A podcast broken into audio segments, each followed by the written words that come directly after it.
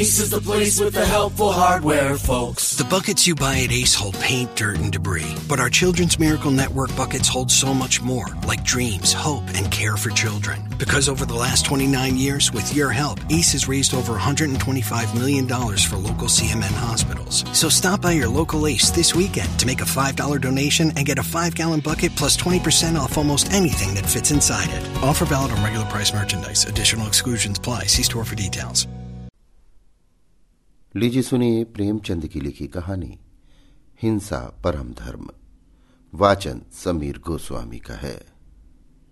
दुनिया में कुछ ऐसे लोग होते हैं जो किसी के नौकर न होते हुए सबके नौकर होते हैं, जिन्हें कुछ अपना काम न होने पर भी सिर उठाने की फुर्सत नहीं होती। जामिद इसी श्रेणी के मनुष्यों में था। बिल्कुल बेफिक्र, न किसी से दोस्ती, न किसी से दुश्मनी। जो जरा हंसकर बोला उसका बेदाम का गुलाम हो गया। बेकाम का काम करने में उसे मज़ा आता था। गाँव में कोई बीमार पड़े, वो रोगी की सेवा शुश्रूषा के लिए हाजिर है। कहिए तो आधी रात हकीम के घर चला जाए, किसी जड़ी बूटी की तलाश में जंगलों की खाक छान आए। मुमकिन न था कि किसी गरीब पर अत्याचार होते देखे और चुप रह जाए। फिर चाहे कोई उसे मार ही डाले, वो हिमायत करने से बाज न आता था। ऐसे सैकड़ों ही मौके उसके सामने आ चुके थे। कांस्टेबल से आए दिन उसकी छेड़छाड़ होती रहती थी, इसलिए लोग उसे बोडम समझते थे। और बात भी यही थी, जो आदमी किसी का बोझ भारी देखकर उसे छीनकर अपने सिर ले ले, किसी का छप्पर उठाने आग बुझाने के लिए कोसों दौड़ा चला जाए, उसे समझदार कौन कहेगा? सारांश ये है कि उसकी जात से दूसरों को चाहे कितना ही फ़ायदा पहुँचे, अपना कोई उपकार ना होता था। यहाँ तक कि वो रोटियों तक के लिए भी दूसरों का मोहताज था। दीवाना तो वो था, दीवाना तो वो था और उसका गम दूसरे खाते थे। आखिर जब लोगों ने बहुत धिक्कारा, क्यों अपना जीवन नष्ट कर रहे हो? तुम दूसरों के लिए मरते हो, कोई तुम्हारा भी पूछने वाला है। अगर एक दिन बीमार पड़ जाओ तो कोई चुल्लू भर पानी न दे। जब तक दूसरों की सेवा करते हो, लोग खैरात समझकर खाने को दे देते हैं। जिस दिन आ पड़ेगी, कोई सीधे मुँह बात भी न करेगा। तब जामिद की आँखें खुली। बर्तन भांडा कुछ था ही नहीं। एक दिन उठा और एक तरफ़ की राह ली। दो दिन के बाद शहर में पहुँचा। शहर बहुत बड़ा था। महल आसमान से बातें करने लगे। सड़कें चौड़ी और साफ़, बाज़ार गुलजार, मस्जिदों और मंदिरों की संख्या अगर मकानों से अधिक न थी तो कम भी नहीं। देहात में न तो कोई मस्जिद थी, न कोई मंदिर। मुसलमान लोग एक चबूतरे पर नमाज़ पढ़ लेते थे। हिंदू एक वृक्ष के नीचे पानी चढ़ा दिया करते थे। नगर में धर्म का ये महात्मा देखकर जामिद को बड़ा कुतूहल और आनंद हुआ। उसकी दृष्टि में मज़हब का जितना सम्मान था, उतना और किसी सांसारिक वस्तु का नहीं। वो सोचने लगा, ये लोग कितने ईमान के पक्के, कितने सत्यवादी हैं। इनमें कितनी दया, कितना विवेक, कितनी सहानुभूति होगी? तभी तो खुदा ने इतना इन्हें माना है। वो हर आने जाने वाले को श्रद्धा की दृष्टि से देखता और उसके सामने विनय से सिर झुकाता था। यहाँ के सभी प्राणी उसे देवता तुल्य मालूम होते थे। घूमते घूमते साँझ हो गई। वो थककर मंदिर के चबूतरे पर जा बैठा। मंदिर बहुत बड़ा था। ऊपर सुनहला कलश चमक रहा था। जगमोहन पर संगमरमर के चौके जड़े हुए थे। मगर आँगन में जगह जगह गोबर और कूड़ा पड़ा था। जामिद को गंदगी से चिढ़ थी। देवालय की ये दशा देखकर उससे ना रहा गया। इधर उधर निगाह दौड़ाई कि कहीं झाड़ू मिल जाए तो साफ़ कर दे, पर झाड़ू कहीं नज़र न आई। विवश होकर उसने दामन से चबूतरे को साफ़ करना शुरू कर दिया। जरा देर में भक्तों का जमाव होने लगा। उन्होंने जामिद को चबूतरा साफ़ करते देखा तो आपस में बातें करने लगे। है तो मुसलमान? मेहतर होगा। नहीं, मेहतर अपने दामन से सफ़ाई नहीं करता। कोई पागल मालूम होता है। उधर का भेदिया ना हो। नहीं, चेहरे से बड़ा गरीब मालूम होता है। हसन निजामी का कोई मुरीद होगा। अजी गोबर के लालच से सफ़ाई कर रहा है। कोई भटियारा होगा। जामिद से बोला, गोबर ना ले जाना बे, समझा? कहा रहता है? परदेशी मुसाफिर साहब, मुझे गोबर लेकर क्या करना है? ठाकुर जी का मंदिर देखा तो आकर बैठ गया। कूड़ा पड़ा हुआ था। मैंने सोचा, धर्मात्मा लोग आते होंगे, सफ़ाई करने लगा। तुम तो मुसलमान हो ना? ठाकुर जी तो सबके ठाकुर है। क्या हिंदू, क्या मुसलमान? तुम ठाकुर जी को मानते हो? ठाकुर जी को कौन न मानेगा साहब? जिसने पैदा किया उसे न मानूँगा तो किसे मानूँगा? भक्तों में ये सलाह होने लगी। देहाती है, फांस लेना चाहिए। जाने ना पाए। जामिद फांस लिया गया। उसका आदर सत्कार होने लगा। एक हवादार मकान रहने को मिला। दोनों वक्त उत्तम पदार्थ खाने को मिलने लगे। दो चार आदमी हरदम उसे घेरे रहते। जामिद को भजन खूब याद थे। गला भी अच्छा था। वो रोज मंदिर में जाकर कीर्तन करता। भक्ति के साथ स्वर लालित्य भी हो तो फिर क्या पूछना। लोगों पर उसके कीर्तन का बड़ा असर पड़ता। कितने ही लोग संगीत के लोभ से ही मंदिर में आने लगे। सबको विश्वास हो गया कि भगवान ने ये शिकार चुनकर भेजा है। एक दिन मंदिर में बहुत से आदमी जमा हुए। आँगन में फर्श बिछाया गया। जामिद का सिर मुड़ा दिया गया। नए कपड़े पहनाए, हवन हुआ। जामिद के हाथों से मिठाई बांटी गई। वो अपने आश्रयदाताओं की उदारता और धर्म निष्ठा का और भी कायल हो गया। ये लोग कितने सज्जन हैं। मुझ जैसे फटे हाल परदेशी की इतनी खातिर। इसी को सच्चा धर्म कहते हैं। जामिद को जीवन में कभी इतना सम्मान न मिला था। यहाँ वही सैलानी युवक, जिसे लोग बोड़म कहते थे, भक्तों का सिरमौर बना हुआ था। सैकड़ों ही आदमी केवल उसके दर्शनों को आते थे। उसकी प्रकांड विद्यता की कितनी ही कथाएँ प्रचलित हो गईं। पत्रों में ये समाचार निकला कि एक बड़े आलिम मौलवी साहब की शुद्धि हुई है। सीधा सादा जामिद इस सम्मान का रहस्य कुछ न समझता था। ऐसे धर्मपरायण सहृदय प्राणियों के लिए वो क्या कुछ न करता। वो नित्य पूजा करता भजन गाता था। उसके लिए ये कोई नई बात न थी। अपने गाँव में भी वो बराबर सत्यनारायण की कथा में बैठा करता था, भजन कीर्तन किया करता था। अंतर यही था कि देहात में उसकी कदर न थी। यहाँ सब उसके भक्त थे। एक दिन जामिद कई भक्तों के साथ बैठा हुआ कोई पुराण पढ़ रहा था तो क्या देखता है कि सामने सड़क पर एक बलिष्ठ युवक माथे पर तिलक लगाए जनेऊ पहने एक बूढ़े दुर्बल मनुष्य को मार रहा है। बुढ़ा रोता है, गिड़गिड़ाता है और पैरों पड़ पढ़ के कहता है कि, महाराज, मेरा कसूर माफ़ करो, किंतु तिलकधारी युवक को उस पर जरा भी दया नहीं आती। जामिद का रक्त खोल उठा। ऐसे दृश्य देखकर वो शांत न बैठ सकता था। तुरंत कूदकर बाहर निकला और युवक के सामने आकर बोला, बुढ़े को क्यों मारते हो भाई? तुम्हें इस पर जरा भी दया नहीं आती? युवक, मैं मारते मारते इसकी हड्डियाँ तोड़ दूँगा। जामिद आखिर इसने क्या कसूर किया है? कुछ मालूम भी तो हो। युवक, इसकी मुर्गी हमारे घर में घुस गई थी और सारा घर गंदा कराई। जामिद तो क्या इसने मुर्गी को सिखा दिया था कि तुम्हारा घर गंदा कराए? बुढ़ा खुदा बंद में उसे बराबर खांचे में ढांके रहता हूँ। आज गफलत हो गई। कहता हूँ, महाराज, कसूर माफ़ करो, मगर नहीं मानते। हुजूर मारते मारते अधमरा कर दिया। युवक, अभी नहीं मारा है, अब मारूँगा खोद कर गाड़ दूँगा। जामिद खोद कर गाड़ दोगे? भाई साहब तो तुम भी यो खड़े न रहोगे। समझ गए?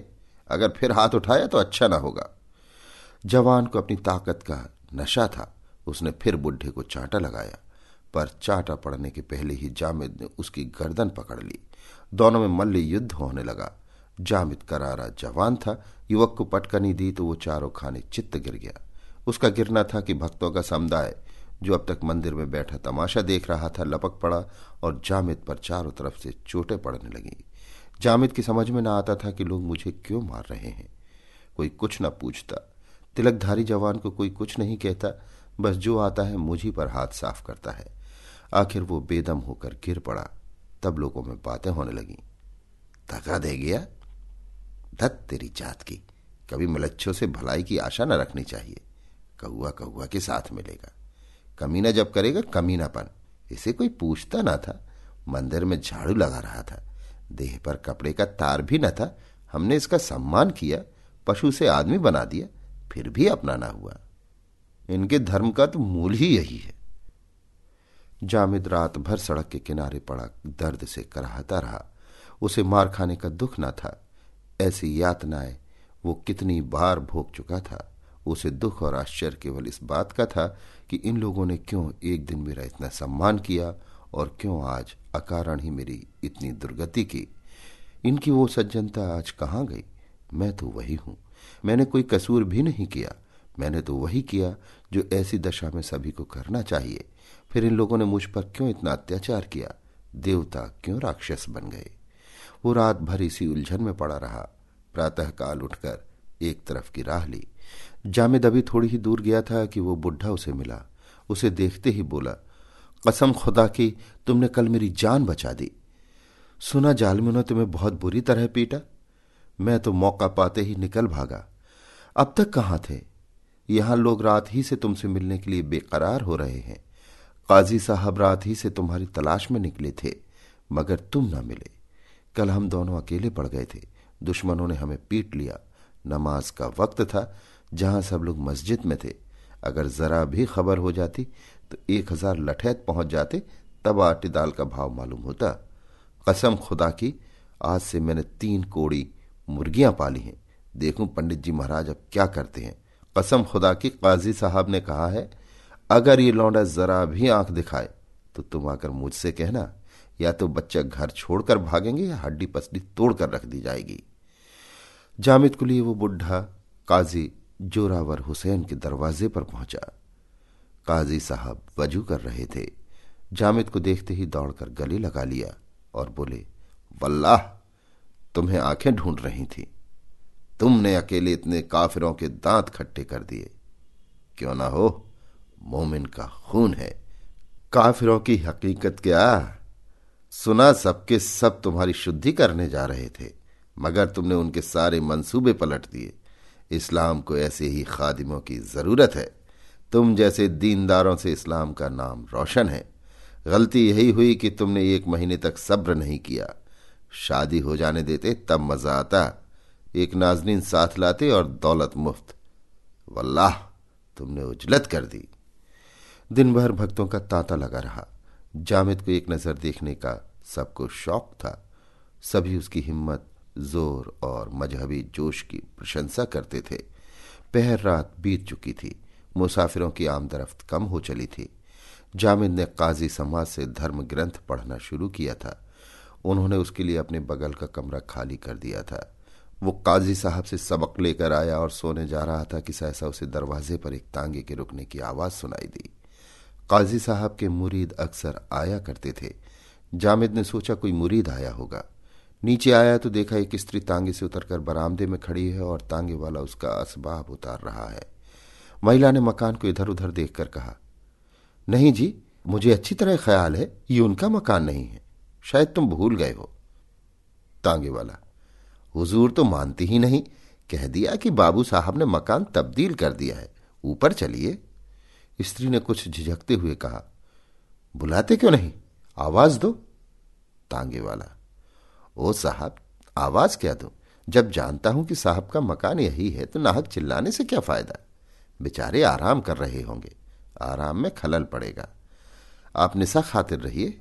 चलिए, ऊपर चलिए। औरत ऊपर चली पीछे पीछे तांगे वाला असबाब लिए हुए चला। जामिद गुमसुम नीचे खड़ा रहा। ये रहस्य उसकी समझ में ना आया। तांगे वाली की आवाज़ सुनते ही काजी साहब छत पर निकल आए और एक औरत को आते देख कमरे की खिड़कियाँ चारों तरफ़ से बंद करके खूंटी पर लटकती तलवार उतार ली और दरवाजे पर आकर खड़े हो गए। औरत ने जीना तय करके ज्यों छत पर पैर रखा कि काजी साहब को देखकर झिझकी। वो तुरंत पीछे की तरफ़ मुड़ना चाहती थी कि काजी साहब ने लपक कर उसका हाथ पकड़ लिया और कमरे में घसीट लाए। इस बीच में जामिद और तांगे वाले ये दोनों भी ऊपर आ गए। जामिद ये दृश्य देखकर विस्मित हो गया था ये रहस्य और भी रहस्य हो गया था। ये विद्या का सागर, ये न्याय का भंडार, ये नीति, धर्म और दर्शन का आगार, इस समय एक अपरिचित महिला के ऊपर ये घोर अत्याचार कर रहा है। तांगे वाले के साथ वो भी काजी साहब के कमरे में चला गया। काजी साहब ने स्त्री के दोनों हाथ पकड़े हुए थे। तांगे वाले ने दरवाज़ा बंद कर दिया। महिला ने तांगे वाले की ओर खून भरी आँखों से देखकर कहा, तू मुझे यहाँ क्यों लाया? काजी साहब ने तलवार चमकाकर कहा, पहले आराम से बैठ जाओ, सब कुछ मालूम हो जाएगा। औरत, तुम तो मुझे कोई मौलवी मालूम होते हो। क्या तुम्हें खुदा ने यही सिखाया है कि पराई बहु बेटियों को ज़बरदस्ती घर में बंद करके उनकी आबरू बिगाड़ो? काजी, हाँ, खुदा का यही हुक्म है कि काफिरों को जिस तरह मुमकिन हो, इस्लाम के रास्ते पर लाया जाए। अगर खुशी से ना आए तो जब्र से। औरत इसी तरह अगर कोई तुम्हारी बहु बेटी को पकड़कर बेआबरू करे तो काजी, हो रहा है। जैसा तुम हमारे साथ करोगे, वैसा ही हम तुम्हारे साथ करेंगे। फिर हम तो बेआबरू नहीं करते, सिर्फ़ अपने मज़हब में शामिल करते हैं। इस्लाम कबूल करने से आबरू बढ़ती है, घटती नहीं। हिंदू कौम ने तो हमें मिटा देने का बीड़ा उठाया है। वो इस मुल्क से हमारा निशान मिटा देना चाहती है। धोखे से, लालच से, जब्र से। मुसलमानों को बेदीन बनाया जा रहा है तो मुसलमान बैठे मुँह ताकेंगे। औरत, हिंदू कभी ऐसा अत्याचार नहीं कर सकता। संभव है तुम लोगों की शरारतों से तंग आकर नीचे दर्जे के लोग इस तरह से बदला लेने लगे हों, मगर अब भी कोई सच्चा हिंदू इसे पसंद नहीं करता। काजी साहब ने कुछ सोचकर कहा, बेशक, पहले इस तरह की शरारत मुसलमान शहदे किया करते थे, मगर शरीफ इन हरकतों को बुरा समझते थे और अपने इम्कान भर रोकने की कोशिश करते थे। तालीम और तहजीब की तरक्की के साथ कुछ दिनों में ये गुंडापन ज़रूर गायब हो जाता। मगर अब तो सारी हिंदू कौम हमें निकलने के लिए तैयार बैठी हुई है। फिर हमारे लिए और रास्ता ही कौन सा है? हम कमज़ोर हैं, इसलिए हमें मजबूर होकर अपने को कायम रखने के लिए दगा से काम लेना पड़ता है। मगर तुम इतना घबराती क्यों हो? तुम्हें यहाँ किसी बात की तकलीफ़ ना होगी। इस्लाम औरतों के हक का जितना लिहाज करता है, उतना और किसी मज़हब का नहीं करता। और मुसलमान मर्द तो अपनी औरत पर जान देता है। मेरे ये नौजवान दोस्त जामिद तुम्हारे सामने खड़े हैं। इन्हीं के साथ तुम्हारा निकाह करा दिया जाएगा। बस आराम से ज़िंदगी के दिन बसर करना। औरत, मैं तुम्हें और तुम्हारे धर्म को घृणित समझती हूँ। तुम कुत्ते हो। इसके सिवा तुम्हारे लिए कोई दूसरा नाम नहीं। खैरियत इसी में है कि मुझे जाने दो। नहीं तो मैं अभी शोर मचा दूँगी और तुम्हारा सारा मौलवी पर निकल जाएगा। काजी अगर तुमने जबान खोली तो तुम्हें जान से हाथ धोना पड़ेगा। बस, इतना समझ लो। औरत, आबरू के सामने जान की कोई हकीकत नहीं। तुम मेरी जान ले सकते हो, मगर आबरू नहीं ले सकते। काजी, क्यों ना हक जिद करती हो? औरत ने दरवाजे के पास जाकर कहा, कहती हूँ, दरवाज़ा खोल दो। जामेद अब तक चुपचाप खड़ा था। ज्यों ही स्त्री दरवाजे की तरफ़ चली, काजी साहब ने उसका हाथ पकड़कर खींचा। जामिद ने तुरंत दरवाज़ा खोल दिया और काजी साहब से बोला, इन्हें छोड़ दीजिए। काजी, क्या बकता है? जामिद, कुछ नहीं, खैरियत इसी में है, इन्हें छोड़ दीजिए। लेकिन जब काजी साहब ने उस महिला का हाथ न छोड़ा और तांगे वाला भी उसे पकड़ने के लिए बढ़ा तो जामिद ने एक धक्का देकर काजी साहब को धकेल दिया और उस स्त्री का हाथ पकड़े हुए कमरे से बाहर निकल गया। तांगे वाला पीछे लपका, मगर जामिद ने उसे इतनी ज़ोर से धक्का दिया कि वो औंधे मुँह जा गिरा। एक क्षण में जामिद और स्त्री दोनों सड़क पर थे। जामिद, आपका घर किस मोहल्ले में है? औरत अड़ियागंज में। जामिद, चलिए मैं आपको पहुंचाऊं। औरत, इससे बड़ी और क्या मेहरबानी होगी? मैं आपकी इस नेकी को कभी न भूलूँगी। आपने आज मेरी आबरू बचा ली। नहीं तो मैं कहीं की न रहती। मुझे अब मालूम हुआ कि अच्छे और बुरे सब जगह होते हैं। मेरे शौहर का नाम पंडित राजकुमार है। उसी वक्त एक तांगा सड़क पर आता दिखाई दिया। जामिद ने स्त्री को उस पर बिठा दिया और खुद बैठना ही चाहता था कि ऊपर से काजी साहब ने जामिद पर लठ चलाया और डंडा तांगे से टकराया। जामिद तांगे में आ बैठा और तांगा चल दिया। अड़ियागंज में पंडित राजकुमार का पता लगाने में कठिनाई न पड़ी। जामिद ने ज्यों ही आवाज़ दी, वो घबराए हुए बाहर निकल आए और स्त्री को देखकर बोले, तुम कहाँ रह गई थी इंदिरा? मैंने तो तुम्हें स्टेशन पर कहीं ना देखा। मुझे पहुँचने में देर हो गई थी। तुम्हें इतनी देर कहाँ लगी? इंदिरा ने घर के अंदर कदम रखते ही कहा, बड़ी लंबी कथा है। जरा दम लेने दो तो बताती हूँ। बस इतना ही समझ लो कि आज इस मुसलमान ने मेरी मदद न की होती तो आबरू चली गई थी। पंडित जी पूरी कथा सुनने के लिए और भी व्याकुल हो उठे। इंदिरा के साथ वो भी घर में चले गए। पर एक ही मिनट बाद बाहर आकर जामिद से बोले, भाई साहब, शायद आप बनावट समझें, पर मुझे आपके रूप में इस समय इष्ट देव के दर्शन हो रहे हैं। मेरी जबान में इतनी ताकत नहीं कि आपका शुक्रिया अदा कर सकूँ। आइए, बैठ जाइए। जामिद, जी नहीं, अब मुझे इजाज़त दीजिए। पंडित, मैं आपकी इस नेकी का क्या बदला चुका सकता हूँ? जामिद इसका बदला यही है कि इस शराफत का बदला किसी गरीब मुसलमान से न लीजिएगा। मेरी आपसे यही दरख्वास्त है। ये कहकर जामिद उठ खड़ा हुआ और उस अंधेरी रात के सन्नाटे में शहर से बाहर निकल गया। उस शहर की विषाक्त वायु में सांस लेते हुए उसका दम घुटता था। वो जल्द से जल्द शहर से भागकर अपने गाँव में पहुँचना चाहता था, जहाँ मज़हब का नाम सहानुभूति, प्रेम और सौहार्द था।